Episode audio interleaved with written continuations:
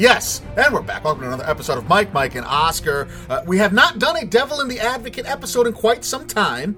So, to recap what those are, I am your co host, Mike One. This is co host, also Mike. This is a Devil in the Advocate episode. Mm-hmm. And what that means, it's like a short shot episode. Think of it as an elongated, more focused version of the Do You Care segments we have on MMO Weekly, right, Mike? We got hot takes, but we have opposition programmed into it, and we got a great subject for this episode: Yes. the finale of Game of Thrones. Yes, and everybody has seen this. It, may, it had like something like 19 million viewers, I think, on Sunday, which in this day and age of streaming is absurd. But we are covering the finale of Game of Thrones. This is Devil and the Advocate for Mike, Mike, and Oscar. Now, how this is going to work is that Mike is going to be the advocate of, of the Game of Thrones finale here. He's going to take a position, whether he's disliked it, liked it, who knows. He's going to talk about it because he has been the, one of the original fans, like many of you out there are. He started with the show from its inception. He watched it all the way through. He had a couple binges. He had a couple rewatches. He's a crazy person.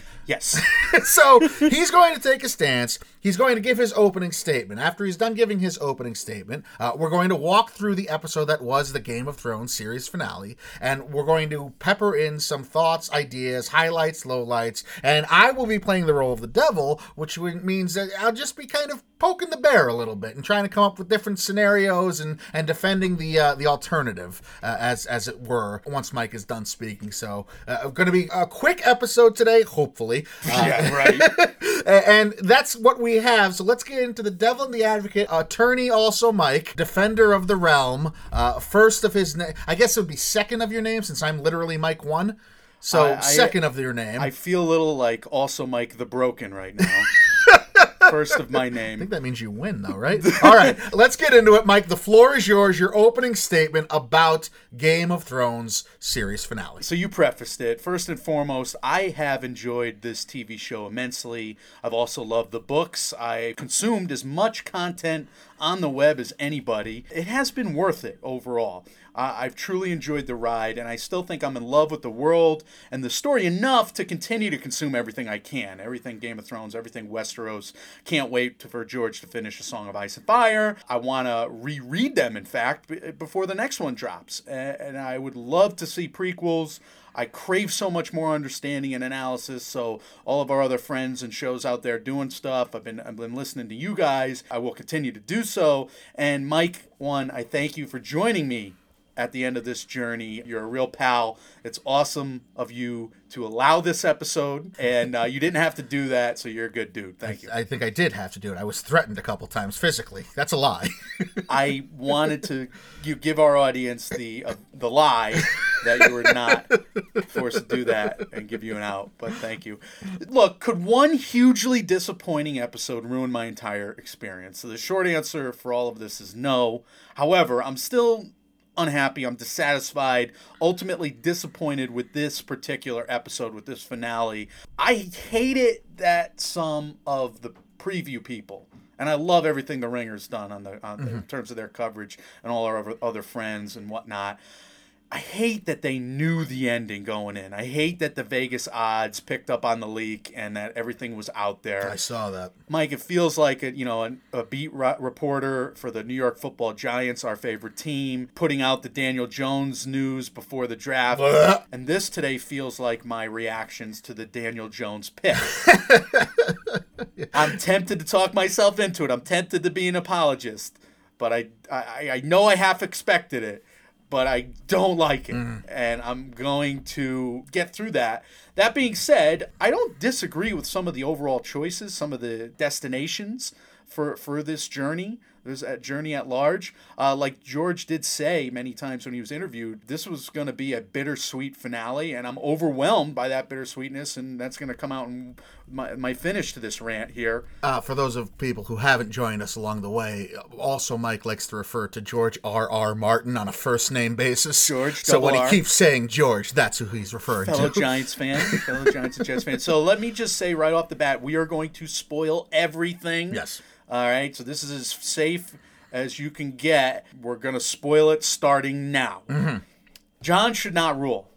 Danny should not rule. I agree with both of those facts, and I love that this is a story of ice and fire of two main characters that go on this journey essentially destined to rule, and that they flip that on their head, that they should not be in that position at the end of it. Yes, I thought Jon was too stubborn to live. You titled the last MMOW after that. Yes. Uh, ultimately, Danny proved the maxim. Yeah. So I thought that was fun. Uh, both made so many terrible mistakes, and in a meta sense, again, it's thematically refreshing because George and David and Dan, my friends, they have really flipped a bunch of fantasy and story tropes on their heads. Mike, uh, the downtrodden protagonist hero slash secret king is actually not the best person to rule. The magical t- queen on the quest, who begins as the greatest underdog, who suffers throughout, who meets all these crazy friends, she comes to power, and what happens? She is corrupted by that absolute power. Ab- absolutely. This is prophetic and it's historically honest as a narrative choice. And also, they're teenagers in the books and 20 somethings in the show. They're not better suited to, for rule. They're maybe suited to win the wars. Yeah, there's an argument. It's it's relatable in that aspect, as we all in our young twenties were thought we were wiser than we were. So George, my pal George, grew up in the Vietnam War area era, and he was a conscientious objector, and he did he wanted to prove that might does not equal right, and that the glorification of war is BS. And I think he does that, and it's fascinating that the Sansa character actually kind of a bit different than my argument I just made because I agree with her ruling the North. Yeah, she's also 20 something, but she's at least gone on this hard knock, knock life journey of learning all the politics, of, of learning all the, everything wrong with the true systems of power. And she's proven herself wise and worthy at the end of it. And she's made a dozen or so good decisions, which is more than anybody else can say. Fair By, point. by the logic of the show, Bran would be a better king than anybody else, and I agree with that. But as a character, Bran is a hard drive. He's an algorithm. he's a computer. He sucks. He's not a person, really. I mean, he's the, a little brother, but he's really a version of Big Brother. In in fact, or in the facts of the show, he's supposed to become a tree, like the previous three-eyed raven. And Mike's like, "What the hell does that Is mean?" Is that serious? Yeah, the last three eyed raven was in a tree beyond the wall. He was connected to all the vines. That's how he could see because all those green seer trees. Mike, it's that's was the fantasy part This of the show. show. so I'll get into the fact that why I think Bran is a strong ruler, but it's not a satisfying decision narratively. Look, we needed 100% more uh, time. Uh, we needed four more episodes here. We needed 10 episode arcs. I mean, how they thought they were going to get through this in six, Mike, they rushed it like crazy. But overall, to finish this long rant, you thought this was going to be a short episode. You weren't. Pa- if you thought this was going to have a happy ending, you weren't paying attention," said Ramsay Snow. Snow. Mike, this show made me suffer as much as anything. Game of Thrones. I didn't expect to be happy with the ending per se. I figured it was going to be bittersweet. But and I ask us questions: Are are we happy with the ending of the Lord of the Rings books after the Scouring of the Shire? No. Are we happy with the ending of the Grapes of Wrath and other literary epics? No are we satisfied with those endings? I, mean, I think we become more satisfied as years have gone on. I wonder about the reverberations, but I thought I'd be more satisfied immediately with this episode.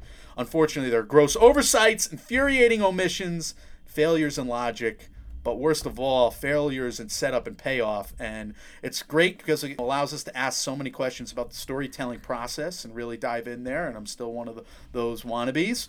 Uh, but I left episode six more upset than I thought I would be. So you walk an interesting tightrope, and it's tough to punch holes in it because you say you're upset, but you understand, which is a practical uh, stance, honestly. Because I'm on the record of myself saying it's impossible to write this type of show that's so wildly successful and placate everybody. Unless your name is Markus or McFeely. yeah, which you're right.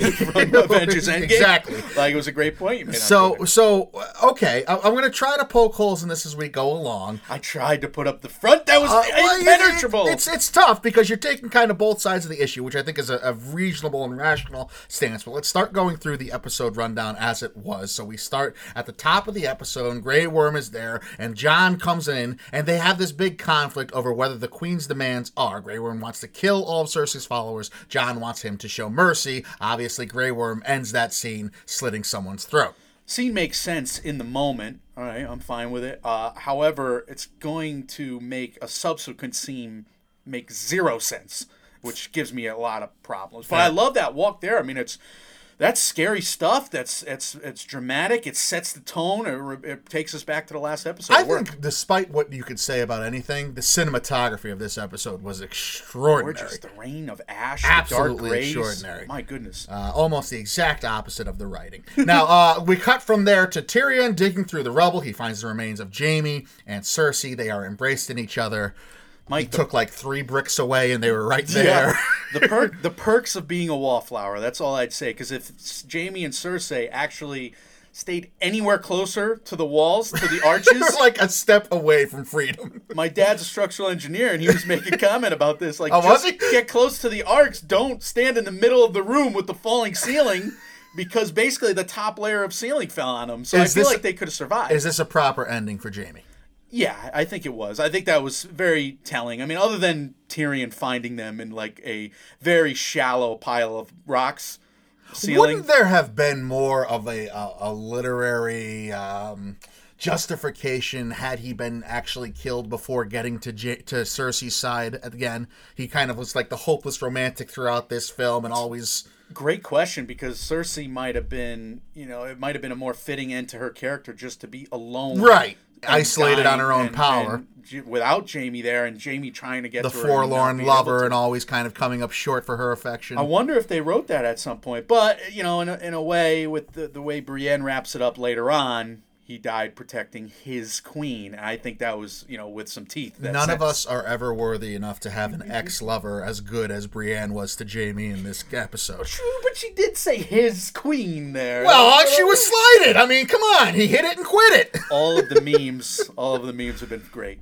All right, so from there we have Jon walking through the troops as Danny's about to give her big speech of acceptance and gratification and victory, basically. That's incredible. It was one of the most amazing shots, followed by one of the most amazing shots. Danny standing in front of her dragon when she lands and looks like the Oh. queen of dragons, obviously with those wings coming out from either side. Uh, Danny declares total victory over the seven, seven kingdoms. Her troops roar. She names Grey Worm as the master of all the queen's soldiers, but the war is not over, she says. We will liberate people around the world like we liberated Cersei's uh, citizens. So two people on the quote unquote stage with her there are Tyrion and Jon, right? Mm-hmm. And Grey Worm. She mentions Grey Worm, she praises him.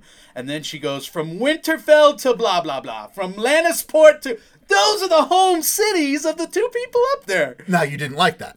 Well, I just, I mean, it sounds like to Jon, to Tyrion, to us, that she is doubling down on the move to burn the city, and she's sounding utterly nuts. You've been in the minority since Danny had her big heel turn, for lack of a better word, that you thought it was well established enough, and it was it was uh, enough had been done to make that pivotal decision. You know, I'm a little biased from the book reading, and I've been predicting the fact that Quaithe was a figment of her imagination, of her madness, kind of like the the gimmick in the very first episode of Six Feet Under, where he's talking to his dad, like the funeral mm-hmm. owner. He's ta- He mm-hmm. talks to his dad throughout the whole series, so that tells you there's something a little off about the character. So you know, everybody, you know, sometimes like they say in all every artistic biopic ever, it's good to have a little bit of madness. Wouldn't it have been more effective though if she had an actual inciting incident instead of just being up there and deciding on a whim that she had had enough? Here's th- like to me, she had a whole eight years of inciting incidents. She is born from tragedy.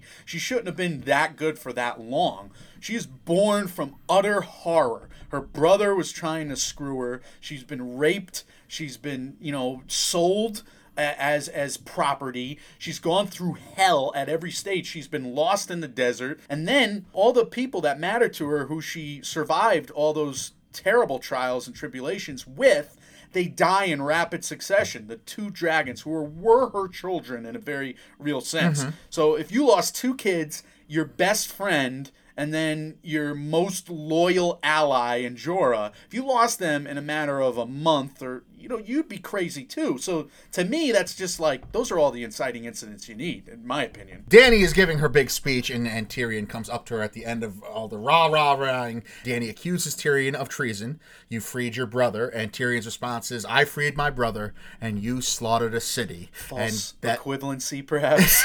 that is uh, enough for Danny to demand that Tyrion be taken into custody. And he's cracking through her veneer there. I mean, she's like she's putting on the tough front. You see, the, I know she's crazy because of the lack of blinking. with a character. I think that's a great performance because she's not doing the over the top, I'm crazy performance here. She's just staring a little too much. Is she crazy though, or is she perfectly sane in her own mind? In her own mind, she basically thinks she's super righteous and that this is the ultimate pragmatism. Right.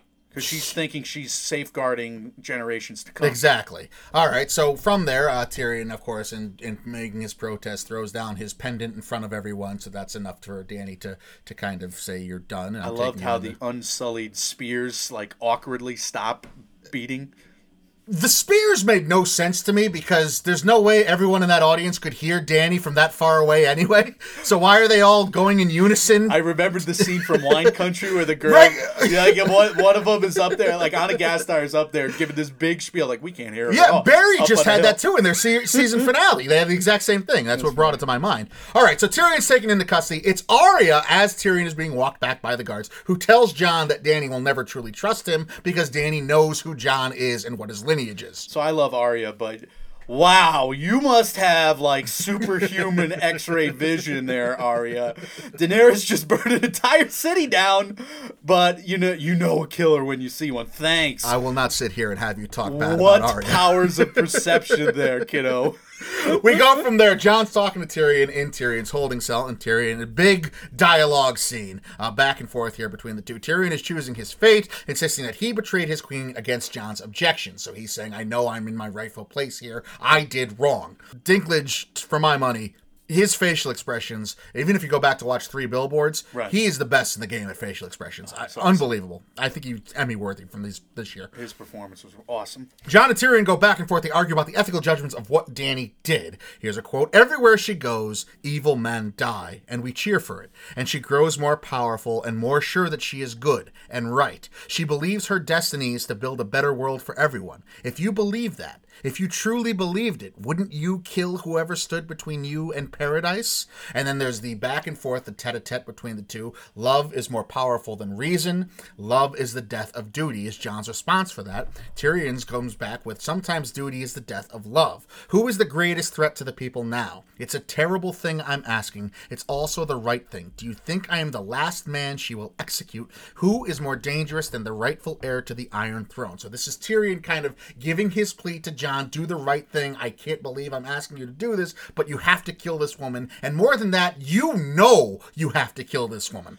I've heard a lot of critics make fun of this scene, make fun of the elevated dialogue in a way. But if there's ever a scene where you need elevated dialogue, it's this one. And I just think back, we just had a production meeting and we just talked about, you know, something I won't say what it is, but you know, we got on the fringe of some elevated dialogue, giving our opinions on the overalls, right? Mm-hmm. This is what we want to give our audience. This is our big picture. This is who we want to be brand wise. This is what we love and think is important. And that was just a little discussion about a podcast. If the decision of your life is at hand and you're talking to a guy and you're a prisoner and you're trying to convince them, of course you're going to be Cicero in that moment. Of course the other guy trying to argue with you is going to come back back at you. So I loved this conversation. I thought Tyrion had it pegged, and I, I love the payoff from it. So th- this was as strong as the episode got for me, and we're going to get more into that. Okay, but did we really all wait eight years, ten years, whatever it is, for this sex, tits, fire, blood, mercenary show to come down to two dudes talking? Listen, it's a setup scene, but it's also a epilogue scene for trying to explain why Danny did what she did.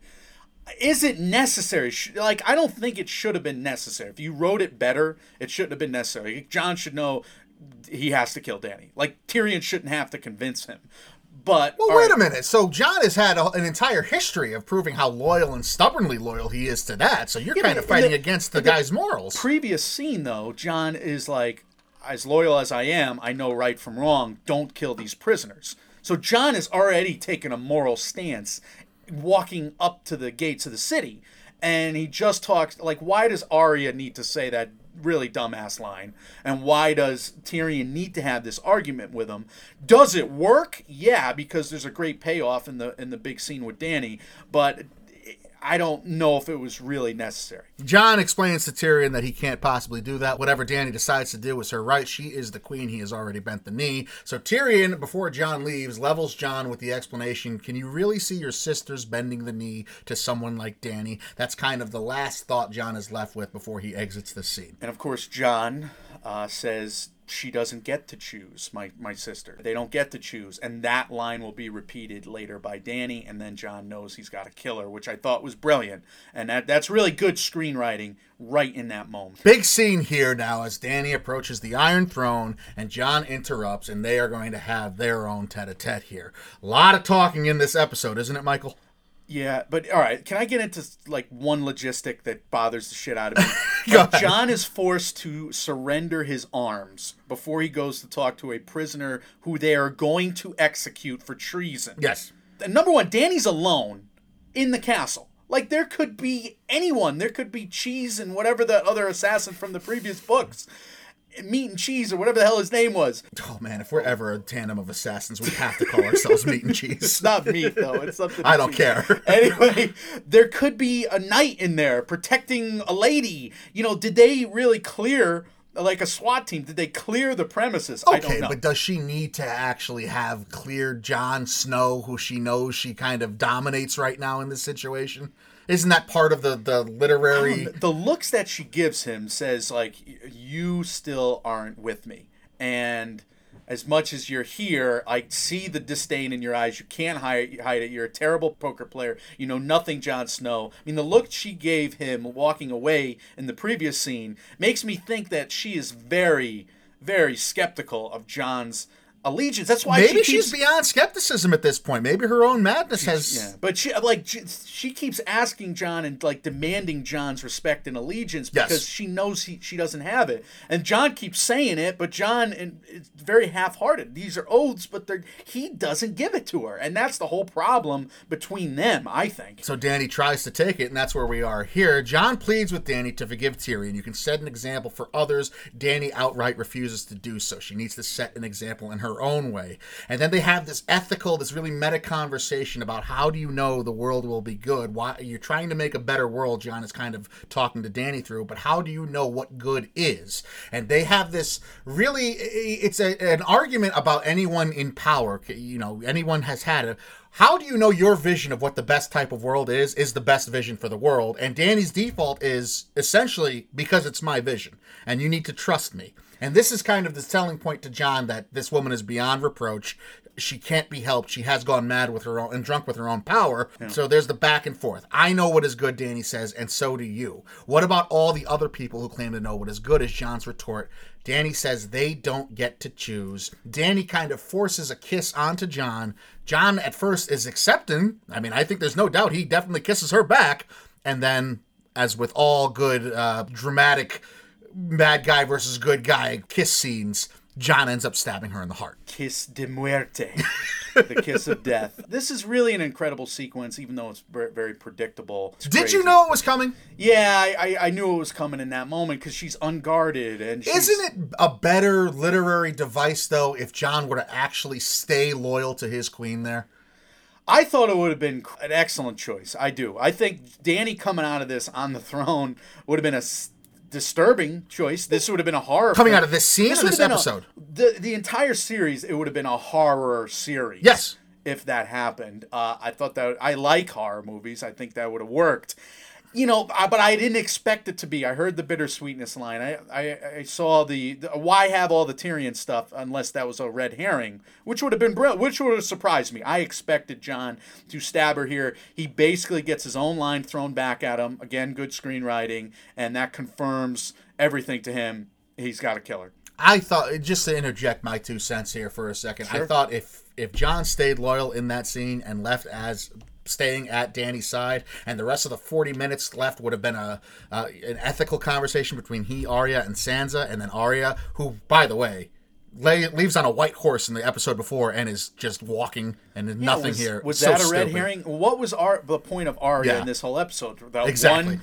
line that was the most Captain Obvious thing ever. I think that could have been such an easier and a, and a better written. But I understand it's entirely difficult to do this, and this is they wanted to go the dialogue heavy, life has meaning route, which is what they decided on. It's amazing, you know. Danny's had this dream all along, and everybody called her delusional, and she finally attains the dream. She doesn't sit on the throne yet, but here is her after she's achieved all this at her most delusional Mm. ever, and there, her delusion is just like I want to be in love with this man. I want him to be in love with me. I want the perfect future. I want you to agree with me. I want all this these things to happen and she's like forcing all that on herself and she does shudder. I mean the performance by Emilia Clarke I thought was excellent because she like twitches a little bit when Jon says, "What about there's children?" Out there. And then Tyrion, she's more, you know, all right, she's more resolute on Tyrion. She's thought that through a little more since then. Like, I, all right, Tyrion's done. He's failed me every step of the way. He's mm-hmm. done. Now he betrayed me. Done. So I, I wish they didn't, you know, frame that argument on Tyrion. I wish, you know, Jon's could have been like, there are thousands of dead children in the street right now.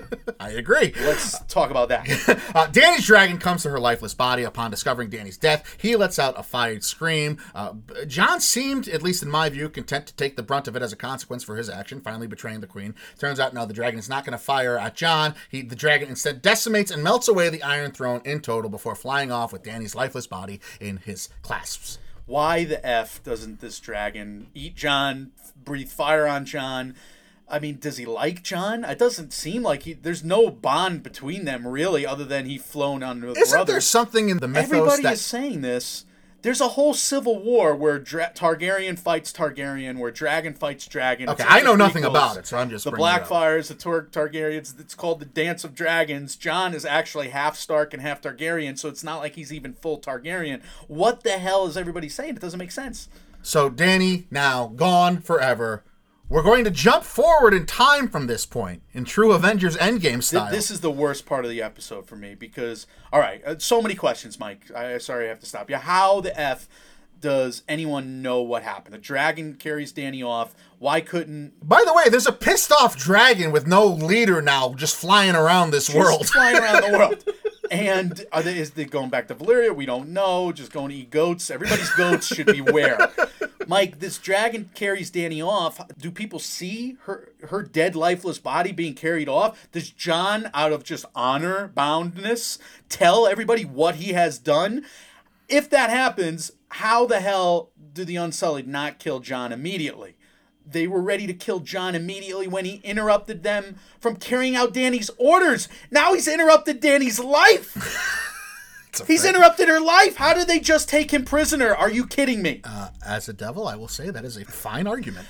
Another thing in the Dothraki tradition, if you kill the Khal, the leader, then the, you become the leader. And all the blood riders should commit suicide and go on to the whatever afterlife lands with their leader. Danny has proclaimed all these Dothraki as her blood riders. So, and they've seemingly agreed. Maybe they didn't blood oath it, but Mike, they seemingly, seemingly agreed. So, wouldn't they proclaim Jon the leader in this instance? So, wouldn't the Dothraki back Jon? You know, theoretically, then the Unsullied are always loyal to Danny because she freed them. Wouldn't we have a Dothraki versus Unsullied battle here? That could have been the coolest, craziest bloodbath Scorsese style ever. And then, even if none of that, even if you disagree with all of that, shouldn't Grey Worm at least turn into General Kurtz? Shouldn't he turn into Marlon Brando at the end of Apocalypse Yes. Now in, in, the Heart of Darkness? Shouldn't he basically have martial law over the city? yeah, I'm totally in agreement with you there because else? he, he just got the honor in front of everyone as the next in line should something happen to Danny. How does Yeah. he just put the chains on Jon? There's no real bond between them. And then he turns into a coward at the meeting. I, he's totally he has he acts like he has no power whatsoever. It's not like they show Grey Worm having all these feelings of guilt over what he's done. If they did that, then you at least Right. have reason enough. Sure. Where, all right, Great I point. got all these feelings of guilt. Like, no, we just have to extrapolate all these things. It really doesn't work. So we flash forward in time and we have this meeting. All the heads of all the houses of all the kingdoms here are now, and we have to decide what we're going to do about Tyrion, what we're going to do about Jon. So Tyrion is brought forth in shackles by Grey Worm, and Tyrion makes the case that my fate and Jon's fate is not for you, Mister Grey Worm, to decide. It's up to the king or queen. Again, he's trying. Tyrion three steps mentally ahead of everyone here. Yep. Uh, except they don't have a king or queen at this time, obviously. So Tyrion says, "You're the smartest people in the land. You're the heads of all the houses. Why don't you just, you know, choose one?" Sansa's uncle tries to speak up first. Sansa shoots him down in an all-time rejection, which I thought was hilarious. Yeah. Uh, Samwell suggests a true democratic vote. Very Why funny. leave it just up to us? Let the people decide. Everybody- he is laughed down. Let's let the goats have a vote. That's funny. Very good. So essentially, they ask, which is befuddling to me, they turn to the prisoner, the guy in shackles, Yeah. who's sentenced to death, and they put weight in his opinion. Walk me through why that's a good idea. All right, I love this so much because it's so Tyrion. Because Tyrion has been at the edge of a knife and talked his way out of it for eight years. Yes. He- when in the season one, which you watched, the Hill tribes had have him and Bronn at sword point, and he somehow convinces them all that he's a Lannister and blah blah blah, and he gets out of it. Grey Worm's like, "You can't say anything. You're not here to speak." Well, why is he here? But okay, fine. He's not here to speak, but then he does. He gets a little something in, and it's like a you know the pearl of wisdom. It's not you to for you to choose because we need to choose a king. And then everybody's like, "Yeah, wow, we got to choose a king." And they uh, they must have been thinking about it for a month, but all right, now it's on the table to choose a king. And Grey Worm's like, just probably just so confused. He, he like these have been things he's never had to deal with. I also think there's there is relationship uh, relationship between Tyrion and Grey Worm. I mean, Tyrion has kind of commanded Grey Worm and Unsullied for years. They've been allies for years, and they've been through a lot of crap together. So for Grey Worm to talk tough and then to back off, you know, he and Tyrion do have a little bit of relationship. So I like this. I I love that it's it's just so Tyrion. Fair enough. So Tyrion has the floor, Yeah. and he pitches who he thinks should be the king of the realms. Uh, it should be, of course, the person with the best story. This is totally idiotic. This- But it's politics, though, right? This is Masturbation by Benioff and Weiss. It is, and and, and by George, you know Yeah. the uh, So, uh, you are a fan or not a fan? As Tyrion pitches, the best story is the one who should have the the keep. Stories are what unite people. the The person with the best story should be king. Who has a better story than Bran? look. Number one, there's no evidence that people know Bran's story. He had, you know, Tyrion had to corner him to get the story out of him. That was a big scene a couple episodes ago.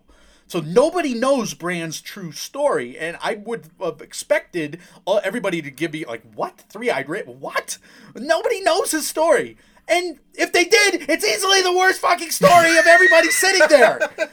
Even fat old Griffin man from the Vale has a better story. Okay. Sam has a better story. Sansa, Arya, Now wait Tyrion. Brienne, Wait, wait, wait. superior in, stories. In the true, in the spirit of this episode, you could argue that Bran, in fact, has done the most in the lead in this season, at least. he was bait. He was bait. But without That's- him, that Night King may not have been killed in that way. As bait, yes. And let's. Uh, this is So he's nothing more than a worm on a hook to you. Andy Greenwald said it in the Ringers podcast, The Watch there, which I love. And he said, like, look, Bran is playing some games here because Theon easily could have not charged the Night King. Sure. And Bran could be like, look, wait 30 seconds. Right. Don't charge the Night King because Arya's going to come flying Right. through. Like, the, the Night King's fixated on, you know, coming up to him and stabbing him anyway. Or just Bran's like, or, I mean, look, I understand Bran is not Doctor Strange. He doesn't have the time stone. He hasn't seen, like, he, he he's just not supposedly that powerful. So I get some of it.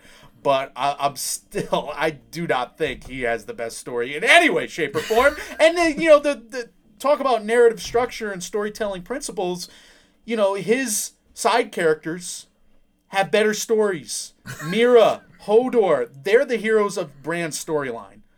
G- the dogs, the the direwolves helping Bran are thoroughly more heroic than Bran. But- to Mike, the David and Dan sidelined him for a whole season because like we're totally done with this kid's story. They must have heard George tell him, "Well, you know, Bran's going to be king at the end of this, right?" And be like, "Shit," because they sidelined him. But don't you have respect for the way they're able to bring the story full circle? This all starts with Bran being pushed out a window in the first episode, Yeah. and now he's the most powerful man amongst the six realms, the six kingdoms. Book Bran is a great choice. I I think so far. Book Bran is a better character, and Bran as I mean he's turned into a plot device. But the earlier show Bran could be considered a very wise little boy and, and really smart and, and someone worth fighting for. It also fits the narrative of the Seven Kingdoms and of this show. We always had this boy king after that first season. There's a boy king, and basically, a boy king is easily manipulated. He's easily controlled. He's easily someone So that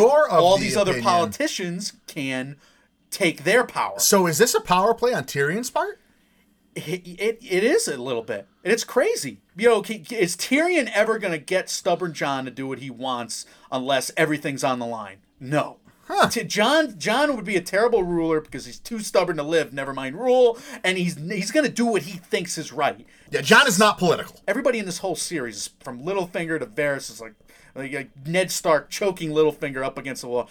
Fucking Starks, you know that's lit the whole series because they're so stubborn. And you know Tyrion is of course going to say, "There's no way a Targaryen slash Stark is going to be better than." So is Tyrion the real winner of Game of Thrones here? Does he pitch Bran as king, knowing that Bran is going to put him in power? Yeah, Tyrion, Sansa, yeah, absolutely, absolutely. Wow. to me, I read through this, and I think George is going to explain it better. But I absolutely read through this as a political maneuver and a compromise. So Bran gets the support of everyone except Sansa as king, who basically says his dick doesn't work. He's the perfect compromise candidate, and yeah, Bill Simmons mentioned that in the pod. Oh, did he? He's like, didn't hear- I didn't listen to that. maybe you don't have to tell everybody that. By the way, that's I've little just seen the memes that have come from it. I It's think just like they're hilarious. older sister embarrassing Yeah. story. She couldn't help herself. Um, okay, so uh, Bran is king. And Bran says Tyrion will be my right hand man. He will be the hand of the king. Sorry, Grey Worm. Uh, Tyrion's going to spend the rest of his days making up for his uh, uh, tr- past transgressions. And Grey. Worm could immediately shut that down, saying Tyrion's fucked up every decision in the last three years. Why? Why? Why, Grey Worm, who should be in power and the de facto king of this kingdom at least right now? Well, yeah. I mean, he should be General Kurtz. Yeah. why he doesn't speak up there is beyond me. But okay. He's in over his head. He is so in over his head, and he just watched all these other people get shot down like these major lords and ladies. Guy's a slave with no dick. What is, what is, he, what is he supposed to do? So, in a bit of a counter convention to what we just had, where Jon visits Tyrion in holding, Tyrion now goes back to Jon, who is being held in his cell, and explains that you will remain wifeless, you will rejoin the Night's Watch, you are going to be basically a bastard Jon Snow. I I love this because You like this? I like this a lot. I mean, I don't like the result necessarily because it's very bittersweet, but I love like Jon's like. There's still a Night's Watch. you mean I have to do that? I freaking died up there. Now, if we've just been shown that this uh, Benioff and Weiss are concerned with bringing everything full circle, Tyrion's going to stay in power because of his tongue, Bran's going to be king because he started off this whole uh, trice in the first episode, does it not make sense that Jon has to go back to the Night's Watch where it all began? It fits. I wonder if George is going to do the same thing about all of this, really. But and it's not such a death sentence. He's going to go up there with Tormund and the Wildlings, who are they're no longer fighting each other. Mm-hmm. He's going to live up there with them. He can go camping with them every other week. Like there's no White Walkers anymore, so what is he using the wall for? Like what does he really have to do other than run a basically a rehabilitation program for criminals? Mm-hmm. He has to run kind of like a weird prison scenario, and it, which he's he's done before and done well. So you know he's been the commander of the Night's Watch, and he's basically got to you know hang out with his wildling friends, and he's already you know had his longest term girlfriend in his life was a wildling, so he could totally find love and whatever. You have bastard children, but they they can, he can do whatever you want. Plus he's reunited with his dog, so it works. Something to be said that he's go- being forced to rejoin the only people that have successfully killed the greatest soldier in the Westeros, right? Yeah, it's, it's a little bit ironical in that regard that he's forced to go back there, so that's fun. Arya, we learn, is probably going to get a spin-off of her own as she's going to travel west of Westeros. I just don't like this. To, I, I know. I, I look, can't even play the devil in this because I'm appalled with the way Arya was handled in this finale. I really hate this. I would. I want. I don't want Arya to be a lady somewhere. Don't get me wrong. I don't want her to do the traditional thing. I want her to do something cool.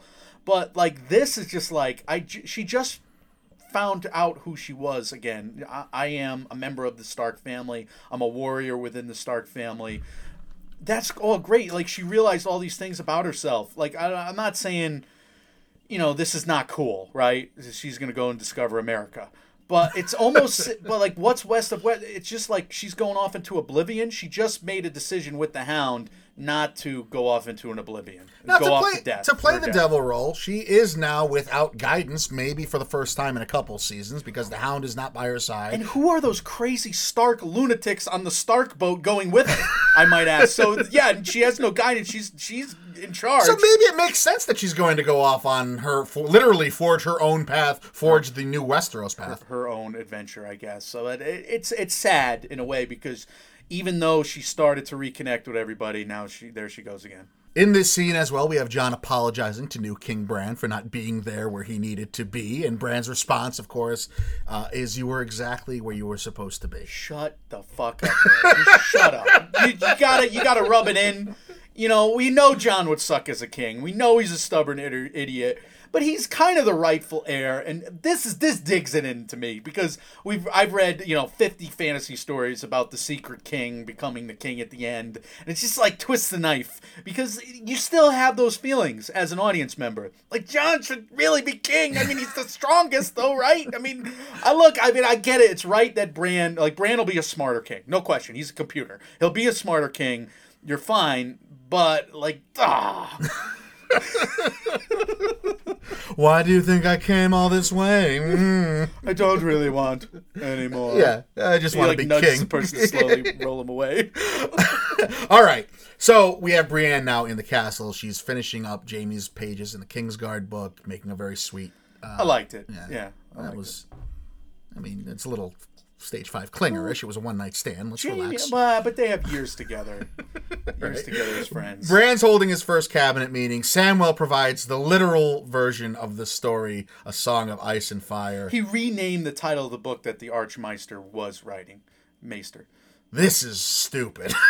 this is so stupid. As somebody who's not a fan of this show, that he actually worked in the story literally into the story, that is so dumb. All right, fine.